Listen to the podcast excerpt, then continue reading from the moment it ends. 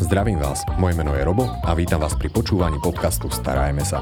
Podcastu, ktorý je venovaný všetkým milovníkom zvierat, kde si pravidelne pozývam rôznych hostí, s ktorými rozoberám zaujímavé témy zo sveta chovateľstva. Tento podcast vám prinášajú terária od značky Reptiplanet.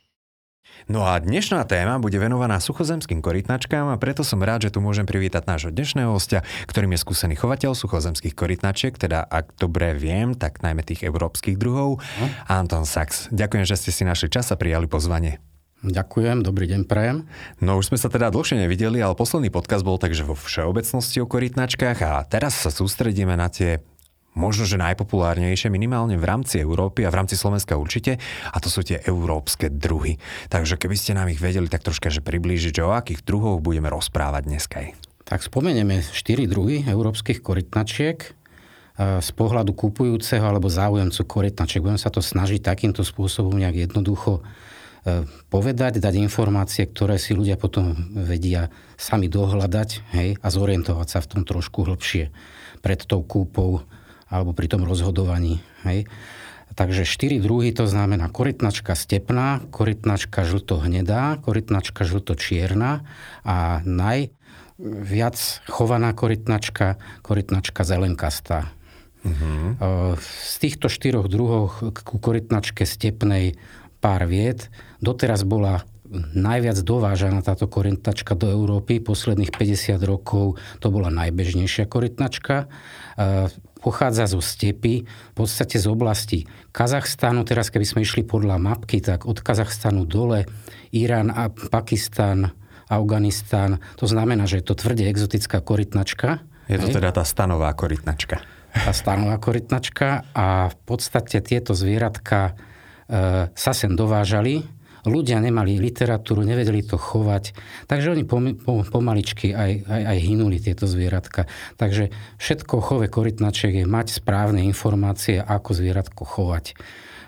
Tieto korytnačky momentálne je zaujímavé, že ďalšie 3 roky dozadu ich bolo menej, teraz ich ešte menej a táto korytnačka zelenkasta, ktorú som spomínal, tak v podstate vy, vytlačila túto korytnačku. Mm. Dobre je to v tom, že skutočne stepná korytnačka, keď je exotická, to znamená, že, že to je už pre skúsenejších chovateľov. Myslím, že to sme už niekde spomínali. Hej, hej. hej. Takže Takže my sa dneska budeme venovať tej našej hermanke. Našej zelenkastej, ale k týmto európskym, mm-hmm. ktoré sú vyslovene zaujímavé pre, pre Slovákov, aby ich mohli chovať buď v byte, na balkóne, na loďi, alebo v záhradke, tak je korytnačka žltohnedá, žltočierna, zelenkastá. E, teraz, keby sme si to mali rozselektovať podľa veľkosti, tak určite v byte nebudeme chovať korytnačka, ktorá má, ktorá má 30-35 cm a 30 cm veľká v dospelosti je korytnačka žltohnedá. Mm-hmm. Hej. To znamená, že kto má rodinný dom, môže si kúpiť mláďa, môže sa o neho starať, môže ho mať v lete v záhradke a po dvoch, troch rokoch života, keď to zvieratko zosilnie, potom začne postupne tú korytnačku zimovať.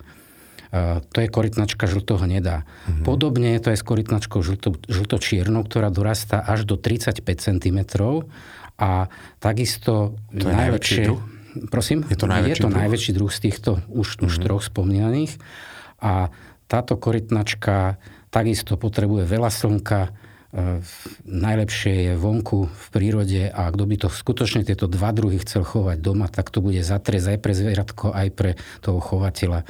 Mm. No, zostáva, vám, zostáva vám korytnačka e, zelenkastá, ktorá je z týchto troch najmenšia. Samčeky dorastajú do veľkosti 15 cm, samičky okolo 20 cm, aj keď sa hovorí, že korytnačka rastie celý život. Hej? Takže sú zvieratka, korytnačky zelenkasté, ktoré sú aj, aj väčšie. No ešte k tým žltočiernym, tie, keď sa ľudia mm, rozhodnú, že, že budú chovať, tak doporučujem oblasti, kde rastie e, réva vinná, to znamená, kde sú to teplé oblasti Slovenska, to je jediný najjednoduchší kľúč. Hej. Korytnačku žlto-hnedú, tu môžete chovať takisto ako korytnačku zelenkastú, dá sa povedať vo všetkých častiach Slovenska. Áno. a my sa teda pozrieme troška bližšie na tú textúru Hermany. Mňa by iba tak zaujímalo, že tým, že sú to európske korytnačky, že sa teda vyskytujú typujem, že v južných častiach Európy celkovo. A ste sa niekedy boli pozrieť na to prostredie, že ako žijú, kde žijú, čo žijú, možno keď ste sa nechali zo začiatku inšpirovať, aby, ako im vytvoríte vhodné podmienky a podobne. Boli ste sa pozrieť niekedy? No, mal som to šťastie. E, bolo to na jar, potom to bolo aj v lete, v podstate s kolegom, e, ktorý je odtiaľ z tej časti, kde korytnačky žijú. Hej? Mm-hmm. A povedal mi, že tu na v tomto lesíku žijú korytnačky zelenkasté. Samozrejme dozvedel sa, že sa o nich zaujímam, že ich doma chovám. A čo bolo zaujímavé, tak mi ukázal tú lokalitu a to bola vtedy jar, keď tie zvieratka akurát e, sa prebudzali. Hej? A hovoril, pozri sa, tuto sú dvaja samci, tu sú štyri dospelé samičky, tu sú rôzne mláďatka, žijú tu, e, žerú, žerú tu na tie lučné byliny a podobne. Hej, takže ja som sa snažil z toho prostredia, ktoré mi on opísal, čo mi ukázal tie skupiny, alebo tú mm-hmm. skupinu tých zvierat, hej, prispôsobiť si ten chov, ktorý mám na Slovensku a, a snažím sa teda e, tie zákonitosti prírody dodržiavať tak, ako som tam videl. A dal som mu jednu otázku, že prosím ťa, ktorá tá korytnačka je najstaršia, alebo koľko, má, koľko sa vie dožiť taká korytnačka. Povedal, počkaj chvíľku, išiel do lesíka, presne vedel kde a doniesol mi obrovskú korytnačku zelenkastu.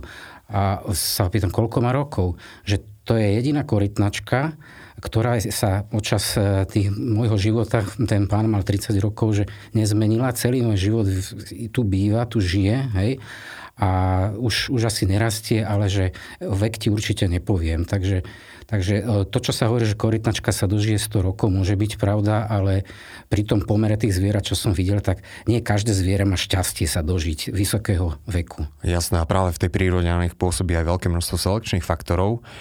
Človek nevynímajúc, sa najmä tí dovolenkári to niekedy troška vedia pomiešať tie karty a možno by sa aj patrilo troška na to upozorniť, že aj keď nájdeme tú malú korytnačku, aj keď je veľmi krásna, tak asi není to úplne najvhodnejšie, aby sa ocitla u nás. No už by sme nemali na tú tému hovoriť, a to už bolo toľkokrát spomínané, že ľudia si nemajú nosiť zvieratá z dovoleniek ani nejaké predmety, ktoré sú vyrobené z pancia alebo z iných častí týchto, týchto zvierat, lebo podporujú to, aby sa to na pult vždy dostalo a za nejaké smiešné peniaze predávalo. A tí, ktorí sa dostávajú k takýmto predmetom, tak určite nechovajú tie zvieratá, ale chodia to rabovať do prírody pri týchto korytnačkách ja som si všimol, ako čo som ja videl osobne, hej, samozrejme zase to bolo v novinách, bolo to zverejňované viackrát, že, že prvé, čo tým zvieratám škodí, príde človek, zobere si tú korytnačku, donesie si domov, dieťa sa s ňou chvíľu hrá, určite to uhynie. Tam jednoducho inej cesty nie je to. Ďalšia vec, idete po ceste, hej, napríklad na tom Balkáne, každú chvíľu tam vidíte na ceste korytnačku. Buď už ju prešlo auto, alebo je niekde v stredovej čiare schúlená a, a nevie, či čaká, kedy ju kto zrazí, ale sama ona už neprejde na tú druhú stranu. Ehm, potom obrábanie poli klasicky, ehm, bereme ten biotop tým zvieratám. No a ďalšia vec, e, polnohospodárstvo nie len, nie len smerom k rastlinkám, ale k dobytku, ktoré takisto vie zničiť, zničiť ten priestor a tým pádom tie, tie miesta, kde tie mhm. korytnačky sa vyskytujú, tak sú maximálne obmedzované. Dobre, takže treba byť ohľaduplný voči živým tvorom v prírode a všetky suchozemské korytnačky a teda vrátanie tých našich európskych sú chránené. Týmto by sme teda mohli uzavrieť túto tému a môžeme sa ísť pozrieť na to, že ak si teda chceme zaobstarať korytnačku z oficiálneho legálneho chovu, ano. čo bude u nás potrebovať na to, aby sa cítila dobre. Ako je to s časovou investíciou? Ja sa ešte takto spýtam, lebo toto je dosť dôležité, ja. že či bude vyžadovať veľa času od nás a ako dlho ho môže vyžadovať? Ja by som uzavrel optimisticky tú predošlú tému. Mm-hmm. Vďaka tomu, že chránime tie zvieratá, že tá legislatíva Európy je veľmi prísna, ľudia už, už si to uvedomujú, že nosí to z dovoleniek, je, je veľká chyba hej, pre tú prírodu a tieto korytnačky, konkrétne tieto tri druhy európskych sú v rámci celosvetového CITES dohovoru, hej, v skupine 2. To znamená, že nie sú na vyhynutie, hej, ale mm, chránia sa celosvetovo, lebo je to, je to potreba. Hej. V rámci Európskej únie my sme si tie korytnačky e, zaradili do skupiny A, to znamená najvyšší stupeň ochrany a preto teraz som trošku premostil k, k tejto téme. Mm. Tým, že sú v tom najvyššom stupni ochrany, oni musia mať mikročip, mikročip a doklady. Keď sa chceme o tú korytnačku starať, v prvom poradí je dobre si naštudovať odbornú literatúru. Sú knižky, ktoré sú všeobecné a v týchto všeobecných knižkách nájdete všetko a stratíte sa. Čiže je dobre hľadať články, e, ktoré sa zdajú byť dôveryhodné, hej, chovateľské, presne na jeden druh korytnačky, či bereme korytnačku zelenkastú, žltohnedu, žltočiernu, vždy tam nájdeme v tom chove nejaké rozdiely, hej, dostaneme sa k zimovaniu, akože aké sú rozdiely medzi takou a onakou korytnačkou. A v podstate až potom ísť na nejaké fórum a hľadať tam informácie. Lebo informácie typu e, e, toto nie je dobre, toto je zlé, ja to mám takto. Áno, sú to informácie, ale keď vám tam niekto napíše, že toto som vyskúšal a skúšal som to dlhšiu dobu a toto sa mi osvedčilo, to už sú tie informácie, ktoré sú dobré. A takže, takže začal by som odbornou literatúrou uh-huh. a ja som rád, že e, keď, keď ponúkam korytnačku e, ľuďom, záujemcom, tak prvé, čo ich poprosím, aby si kúpili knižku. Je to, je to knižka, je to tenká brožúrka, a ktorá je vyslovene zameraná len na chov korytnačky zelenkastej. Čiže tí ľudia sa tam v tých informáciách nestratia, majú tam jednu líniu informácií. Ja keď im vysvetlím svoje veci, tak naraz už, už je tam čo konfrontovať. Hej? Čiže každý ten chovateľ má svoju teóriu, ale je to dobre týmto štýlom si to porovnávať a vedieť, ako sa to robí tu, ako sa to robí tu a podľa svojich podmienok si to vedia ľudia sami potom, eh, jak sa hovorí, zoštilovať to terárium. Tak, aby to bolo čo možno aj vhodnejšie. Tak aká bola tá otázka, prosím vás? Čo bude u nás korytnačka potrebovať a ako dlho? Ako dlho sa korytnačky môžu dožiť u nás v zajati? V zajatí sa korytnačké zvieratka dožívajú vysokého veku, ale zase musí mať e, tá korytnačka šťastie, tak jak v tej prírode lebo je to bežná vec, že aj, korytnačky môžu dostať nejaké choroby a buď to teda zvládne, alebo my jej pomôžeme a tá korytnačka niektoré, no nie, nie sú na to štatistiky spravené, ale oni, oni v tej puberte, v tom veku 4-5 rokov, to je jedna vec, kde sa to trošku, trošku uh, táto tá starostlivosť ukáže, že či to je tým správnym smerom alebo nie. A neskôr, neskôr tie korytnačky už sú odolné. Čiže už keď majú svoje nejaké, nejaké prostredie, tak už by byť chovateľom, tak ho, tak ho nemením. Keď sa, keď sa mi raz niečo osvedčí, tak tú korytnačku v tom prostredí a ďalších 100 rokov by bolo ideálne. A celý čas byť pri nej. Podľa mňa to by bolo najlepšie. To by bolo úplne ideálne. a aj máte, že Keby ste mohli prezradiť, že najstaršieho jedinca, ktorého vychováte? Korytnačky? Áno, áno.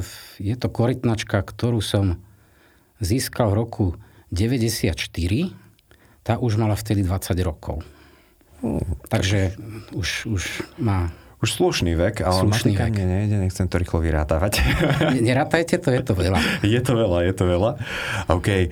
A je lepšie chovať, keď už sa rozhodnem pre tú korytnačku, niečo si o tom načítam, jeden kus dva kusy, alebo teda pár, alebo nejakú skupinku, s tým, že im vždy prispôsobí samozrejme to prostredie. Sú to spoločenské zvieratá, alebo vydrží aj sama? Sú, sú to v prírode spoločenské zvieratá, žijú, žijú v skupinkách veľmi zjednodušene, samičky sú viac teritoriálne, to znamená, že majú svoj priestor, kde, kde žijú, kladú vajcia a, a samci migrujú. Hej? Čiže sú schopní za sezónu navštíviť jednu, dve skupiny, ale nešiel by som do týchto úplne odborných e, teórií, lebo biológovia by mi trošku doplnili tieto informácie, no. ale, ale má to logiku, tí samci vedia migrovať, aby sa zase trošku oživila aj krv.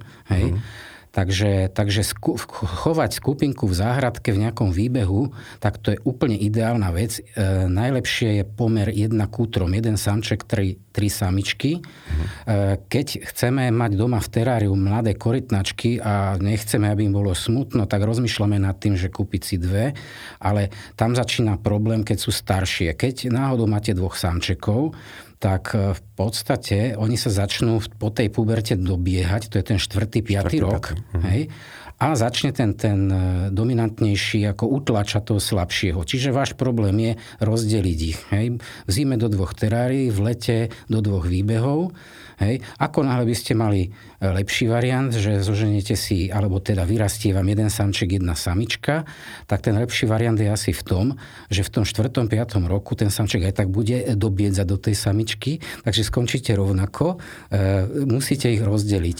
A to, čo som na začiatku spomínal, keď máte veľký výbeh, veľký priestor a máte ten pomer jeden samček, tri samičky, už ste chovateľ a vtedy ten samček, ten záujem e, rozptýli e, medzi tie samičky je všetko v poriadku. Takže nebude ich až tak dlho takže, takže ja ľudí presvedčam, že kúpte si jednu korytnačku, zistite, aké máte pohlavie, keď vaše deti to zaujme, všetko máte s dokladmi a potom si budete e, ďalej zháňať opačné pohlavie tých zvierat a zistíte aj medzi tým, aké máte prostredie, možnosti doma toho nejakého chovu a rozmnožovania. Hej, vy už ste poukázali na vonkajší výbeh a ja by som sa k nemu veľmi rád dostal, ale ja by som možno ešte začal s tým teráriom, do ktorého korytnačku dajme tomu, že umiestňujeme chcel by som sa spýtať najmä na nejakú tú optimálnu veľkosť terária, pretože korytnačky veľmi často končia s tým, že veď sú malé, veď sú pomalé, toľko nenabehajú, tak tým pádom asi nebudú potrebovať až také veľké terárium. Ale je na tom niečo pravdy vôbec?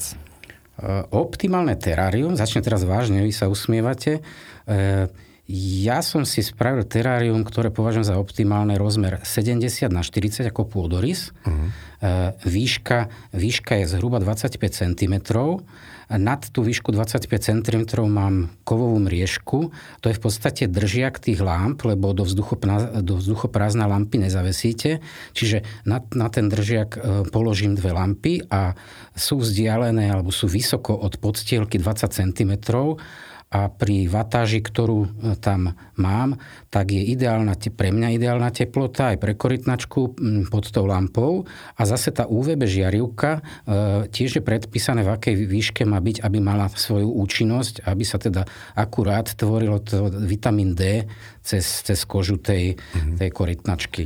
Dobre, takže keď sa u nás ucitne tá malinká korytnačka, tak aspoň tých 70 cm na dĺžku. Dĺžka, potom teda... aj tá hĺbka je dôležitá. A. A plochadna. Tak. Plochadna je dôležitá. Super. Poďme sa troška ešte dostať k vonkajšiemu výbehu.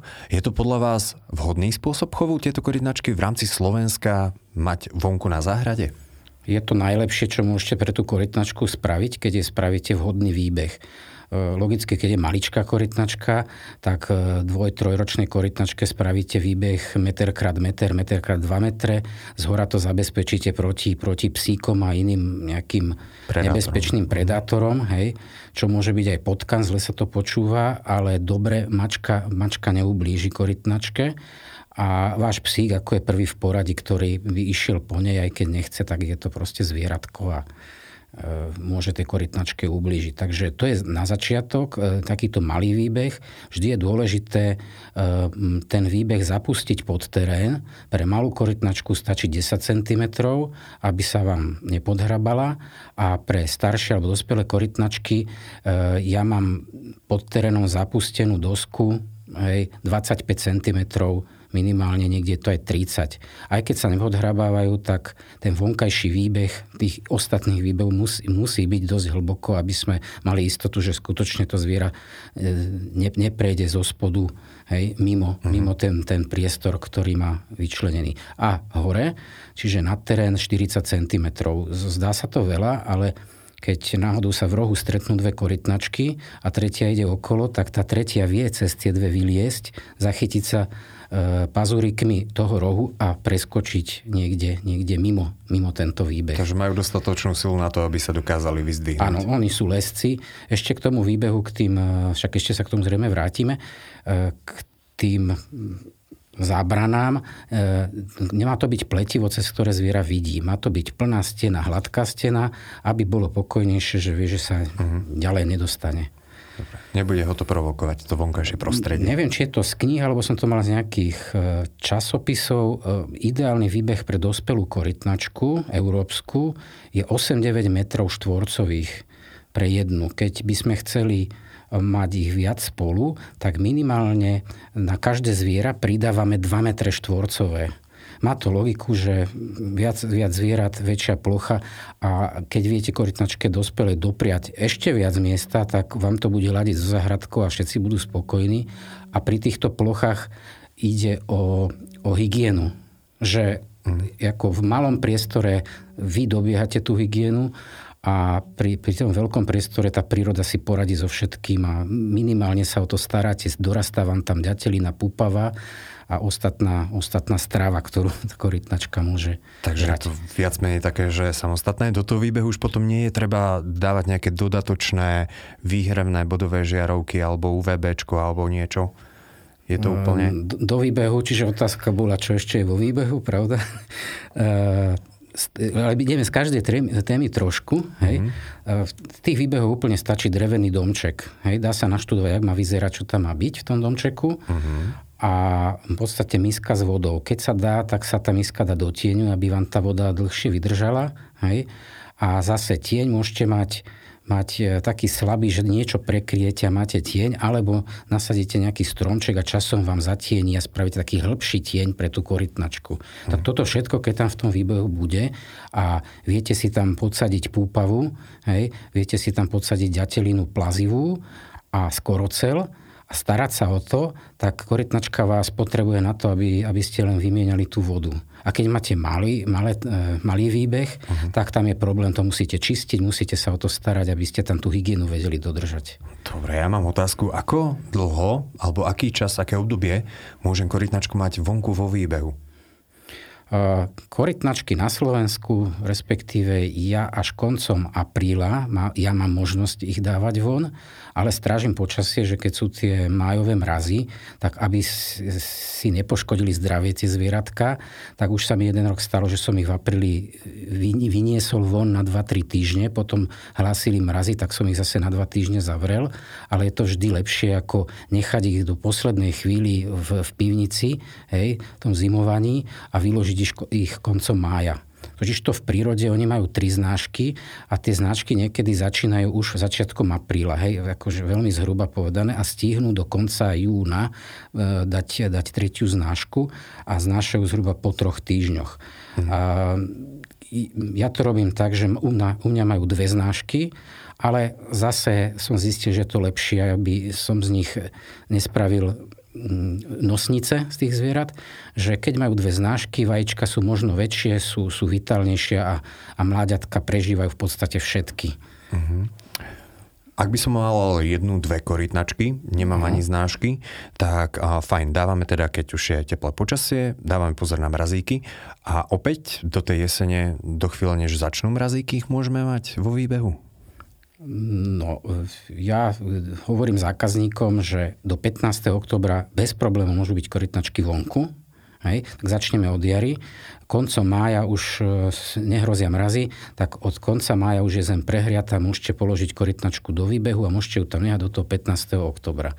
Po 15. oktobri sledujete televízne noviny, zistujete, aké bude počasie a e, hovorím, že e, Oproti meteorológom je korytnačka vždy 5 dní dopredu. Vždy, to funguje to takto. A tento rok tá jeseň bola veľmi dlhá ešte stále. Mám niektoré korytnačky vonku, nič sa im nestane, lebo viem, že mrznúť má až za dva týždne. Ale tie korytnačky nečakajú, kým začne mrznúť. Oni vedia, kedy je ten ich čas, zahrabú sa do hliny a keby aj nízke mrazy prišli, hej, tak, tak ona je v hline a tam, tam je to nepremrznuté, nič sa jej nestane. Takže ideálne je medzi 15. oktobrom, 20. oktobrom, kedy už je sama korytnačka pripravená na tú zimu, hej, mm-hmm. zobrať to zvieratko, obrazne ju dať e, do pivnice medzi zemiaky. E, samozrejme, e, nie je to presne tak, ako hovorím, ale keď máte pivnicu, ktorá je vlhká, a v, tom klasickom, v klasickej zime, v strede zimy tam viete mať 8-6 stupňov, tak to je teplota, kedy tá korytnačka spí, s prepačením za výraz, medveď, hej, a nepotrebuje ani vodu, nepotrebuje nič, jednoducho ona čaká až do jary, hej, kým zase tá príroda ožije, aby mohla výjsť, žrať travičko a rozmnožovať sa. Takže, takže u nás je to zdanlivo jednoduché, po 20. korytnačku do pivnice a zase existujú dobré rady, že máte drevenú bedničku, máte tam nejakú podstielku, ale to treba naštudovať v tej odbornej literatúre, že ako zazimovať korytnačku, ktorú ste mali v, zimnom, teda v letnom výbehu. Uh-huh. Korytnačky, ktoré sú chované celoročne v teráriu. Ja mám zásadu, že nedoporučujem zimovať. Samozrejme sú aj články, kde si presne môžete prečítať, že ako zazimovať korytnačku, ktorá je v sklenenom teráriu v interiéri. Mm, tam je treba asi postupná príprava, aby tá korytnačka ako keby navodila tú vonkajšiu atmosféru. Aké to vôbec možné, typujem?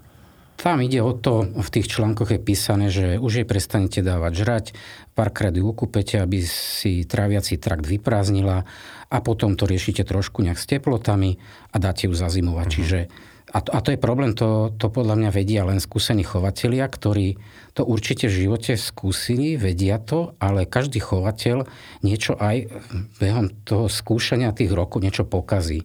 A prečo keď má niekto doma jednu korytnačku, tak by mal začať s tým, že začne niečo, niečo robiť ako experiment, tak tak doporučujem tieto korytnačky, ktoré sú chované v byte v, let, pardon, v zime a v lete na balkone v nejakej veľkej krabici, čas zatieniť, slniečko a sú tam zase toho mája do toho 15. oktobra, tak tieto korytnačky nezimovať. Potom ich dáte z toho balkonu do toho terária a tie zvieratá, čo mám odsledované, si do nejakých 3, 4 rokov, 5 rokov sa jednoducho tak prispôsobia tomu prostrediu, v ktorom sú, že už pomaličky keby obrazne zabudli že, že v prírode ich rodičia zimovali.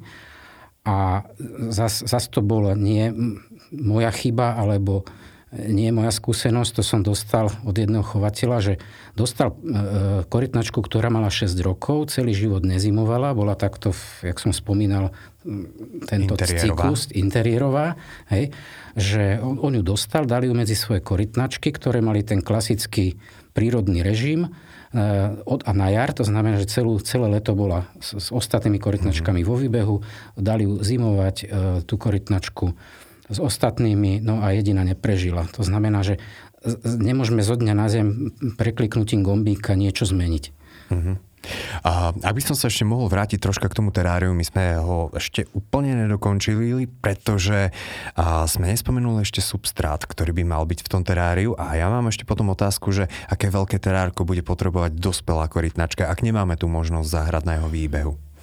Tak poďme k tomu ideálnemu Začnime teráriu. Veľkosť terárka, dobré. E, veľkosť terária sme hovorili 70 na 40, ale čo je dôležité, z hora to terárium musí byť otvorené. Mm-hmm. To znamená... A toto bude stačiť aj dospelej korytnačke? Nie, nebude to stačiť. To je pre korytnačku, tá, ktorá má 2-3 roky. Mm-hmm.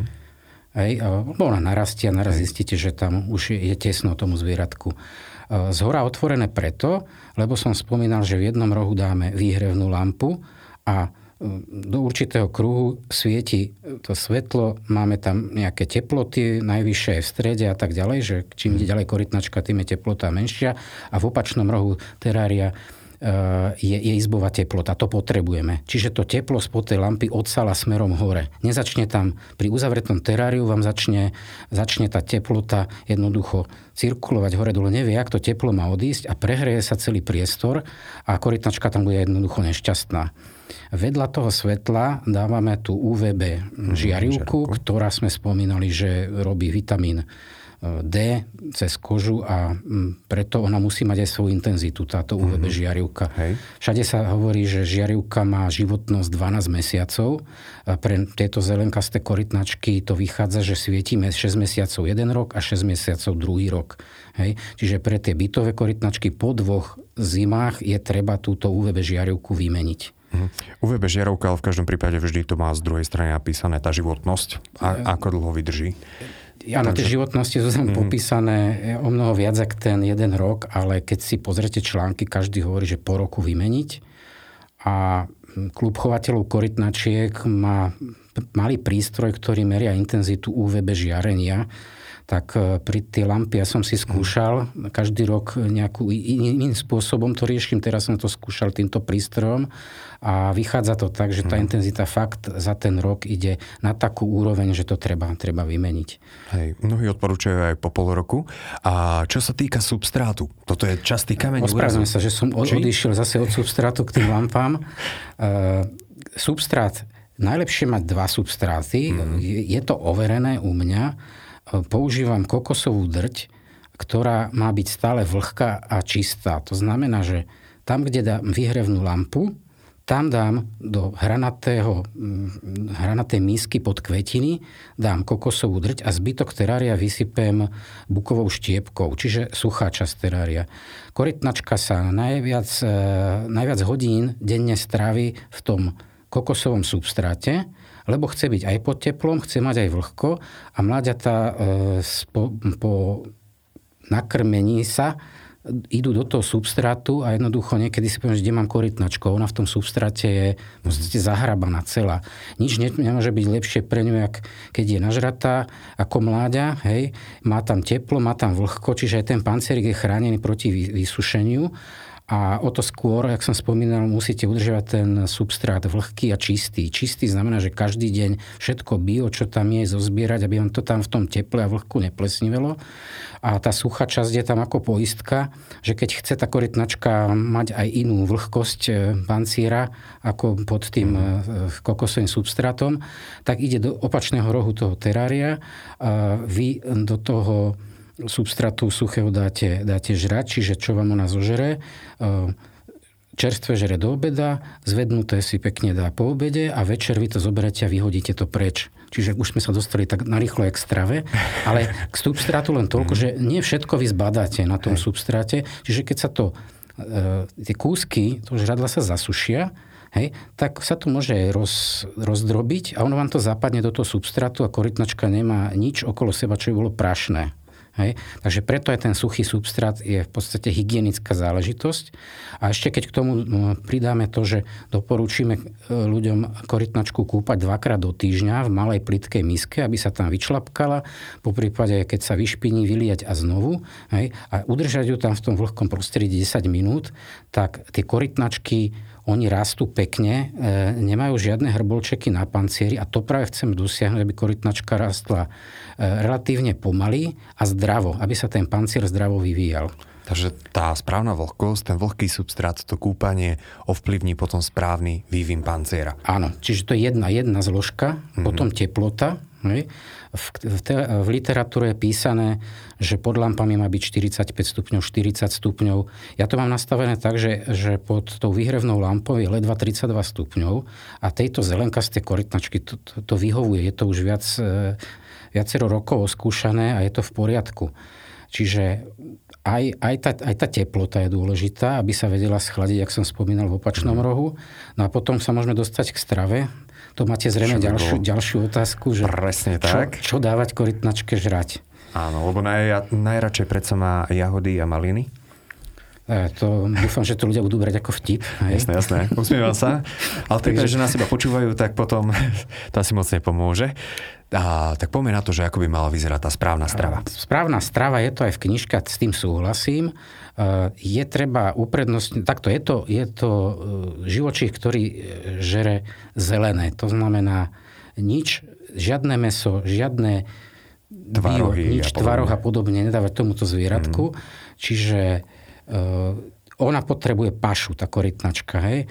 Najlepšie je, keď má v tom svojom výbehu, idem, z terária idem, idem do toho výbehu, aby sme si to tam vedeli trošku porovnať. E, ráno vstane, nahreje sa a ide a začne žrať. Najviac e, korytnačky idú po púpave, e, keď tam podsadíte, ak som spomínal, ďatelinu plazivu, tak aj to zožerú, potom skorocel a ostatné veci, naštudujete si z knižky a proste všetky možné lúčne byliny, ktoré nie sú jedovaté, hej, tak môžete tej korytnačke dávať. V lete to je e, jedno, že aké majú tie byliny zloženie, lebo táto slniečko a, a ten prísun vitamínov, tam to si tá korytnačka nájde, aby pekne krásne rástla. Problém je to v zime, keď ju máte v tom teráriu a je odkázaná na to, čo, vám, čo, čo teda tej korytnačke dáte.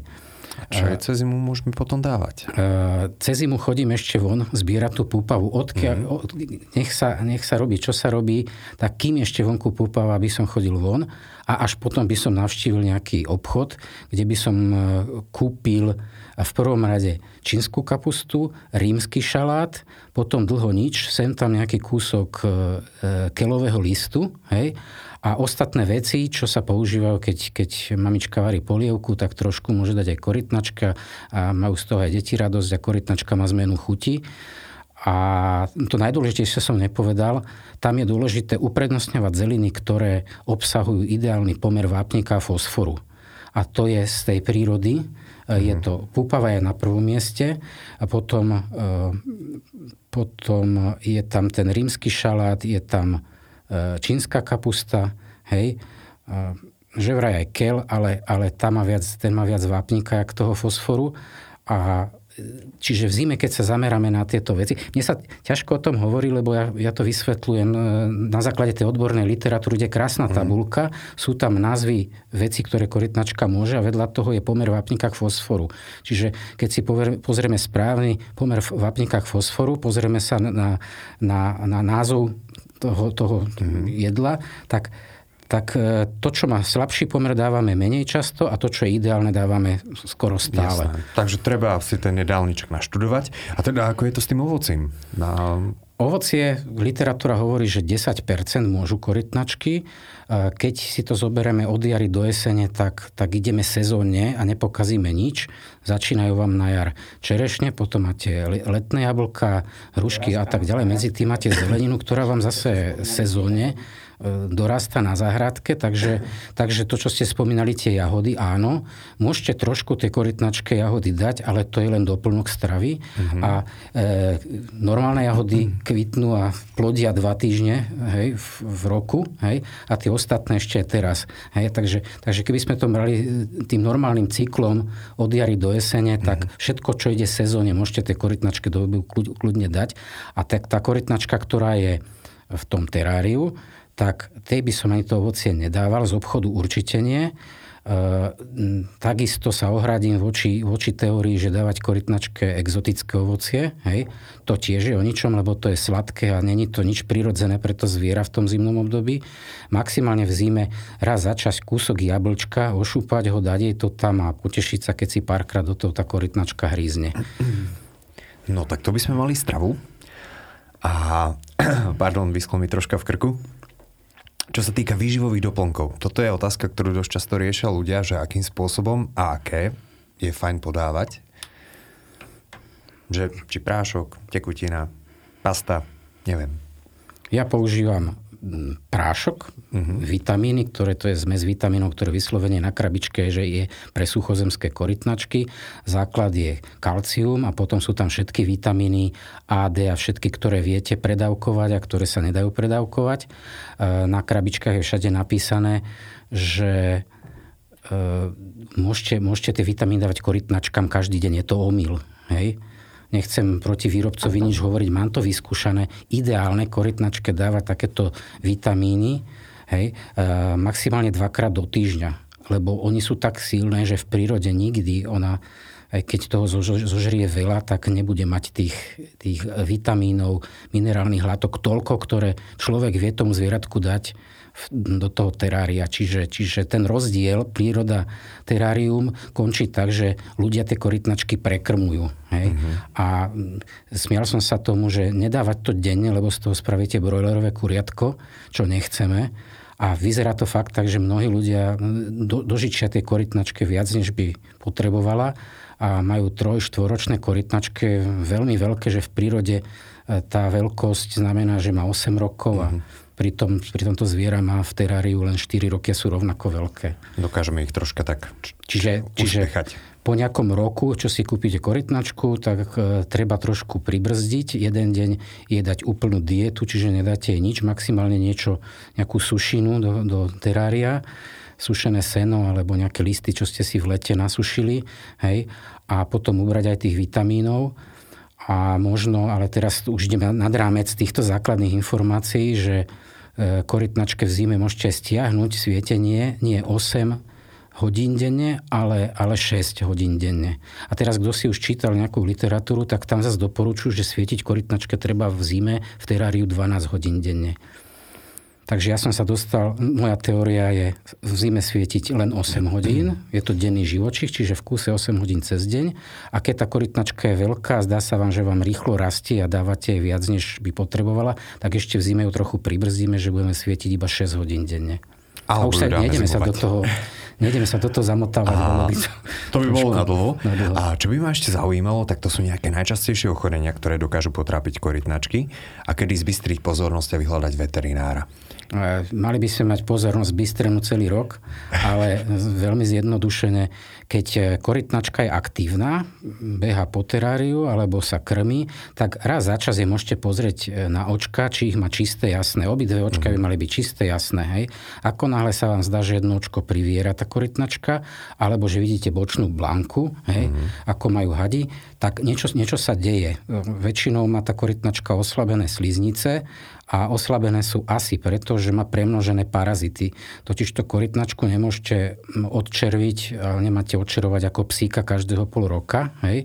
ale odčervuje sa až keď je to nutné. To znamená, niekto v živote neodčeroval korytnačku, ona si našla v záhradke niečo, čo zožere, aby si znížila množstvo tých parazitov, ale na vás je odkazaná v tom teráriu, čiže tam sa to môže stať že korytnačka začne privierať očko hej, a vtedy, vtedy musíte vy zasiahnuť, že idete k veterinárnemu lekárovi, ktorý keď, keď sme to odhadli správne, že je oslabená preto, že má parazity, tak mal by dať inekciu s nejakými vitamínmi, ktoré tie očka vrátia späť, hlavne v tej inekcii, keď je vitamín A, tak jasné, že tie očka do nejakých dvoch, troch týždňov sú úplne rovnaké a potom tú korytnačku on očerví vhodnými prípravkami. My by sme to nemali doma robiť na vlastnú pes, lebo niektoré prípravky e, pre psíka vhodné sú jedovaté pre korytnačku. Jasne. Čiže ani to nevieme nadávkovať. Hej?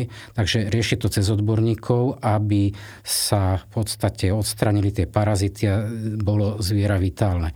Najhoršie je to, keď e, niekto zistí, že korytnačka nejaká malatná a už ani nechce žrať tá korytnačka. To znamená, že už ten zdravotný stav sa prehupol a už tá šanca, že tá korytnačka sa rozožerie, že sa dostane späť do dobrej formy, je, je veľmi malá. Čiže e, čo sa týka toho základného zdravotného stavu, vždy to začnete kontrolovať alebo kontrolujete to priebežne na tých očkách. Takže pozerať na oči a zistíme, či je korytnačka v pohode. No ja si myslím, že my už sme prešli takže úplne všetko z toho, čo ja som tu mal. Aby som chcel veľmi pekne poďakovať za kvantum a veľmi zaujímavých informácií, ale v každom prípade každý host má na, má na záver možnosť dať nejaký tip, radu, odporúčanie pre ľudí, ktorí, dajme tomu, že uvažujú nad korytnačkou. Takže čo by to bolo z vašej strany? Uh, ďakujem a podstate je dôležité, aby si každý našiel tú správnu literatúru, tie správne informácie, naštudoval si, zistil, že či podľa tých teórií je schopný tú korytnačku doma chovať, eh, aby odhadol svoje deti, či sa nebudú s ňou hrať jak za očičkami, lebo to je tiež veľmi nebezpečná vec. Mm. A čiže ten vek 6-8 rokov už tie deti vedia už to vedia pochopiť, že aj oni by mali to zvieratko trošku tolerovať a že musí mať aj to zvieratko svoj bezpečný priestor, že už to nie je len hračka. Takže treba to, aj ten priestor, aj doma potom uvažovať, že či to teda kúpiť malému dieťaťu alebo už trošku staršiemu. Hej a najlepšie, keď deti donútia rodičov tým že, tým, že to majú naštudované a pekne ich poprosia. Rodičia dlho väčšinou odolávajú a potom, keď to dieťa chce, tak prídu a kúpia mm-hmm. si mhm. korytnačku. To je najlepší, najlepší zákazník a máme z toho my radosť, keď tie deti... No a majú zvieratko v podstate na dlhé 10 ročia, keď sa dobre starajú. Áno. Super, ďakujem krásne. Našim ja dnešným, našim dnešným hostom bol Anton Sachs. Počúvali ste podcast Starajme sa s Robom Šemerom a ak sa vám tento podcast páčil, môžete sa prihlásiť na jeho odber v aplikáciách Apple Podcasty, Google Podcasty, Spotify, rovnako nás nájdete na YouTube a všetky nahraté časti nájdete aj na internetovej stránke starajmesa.sk.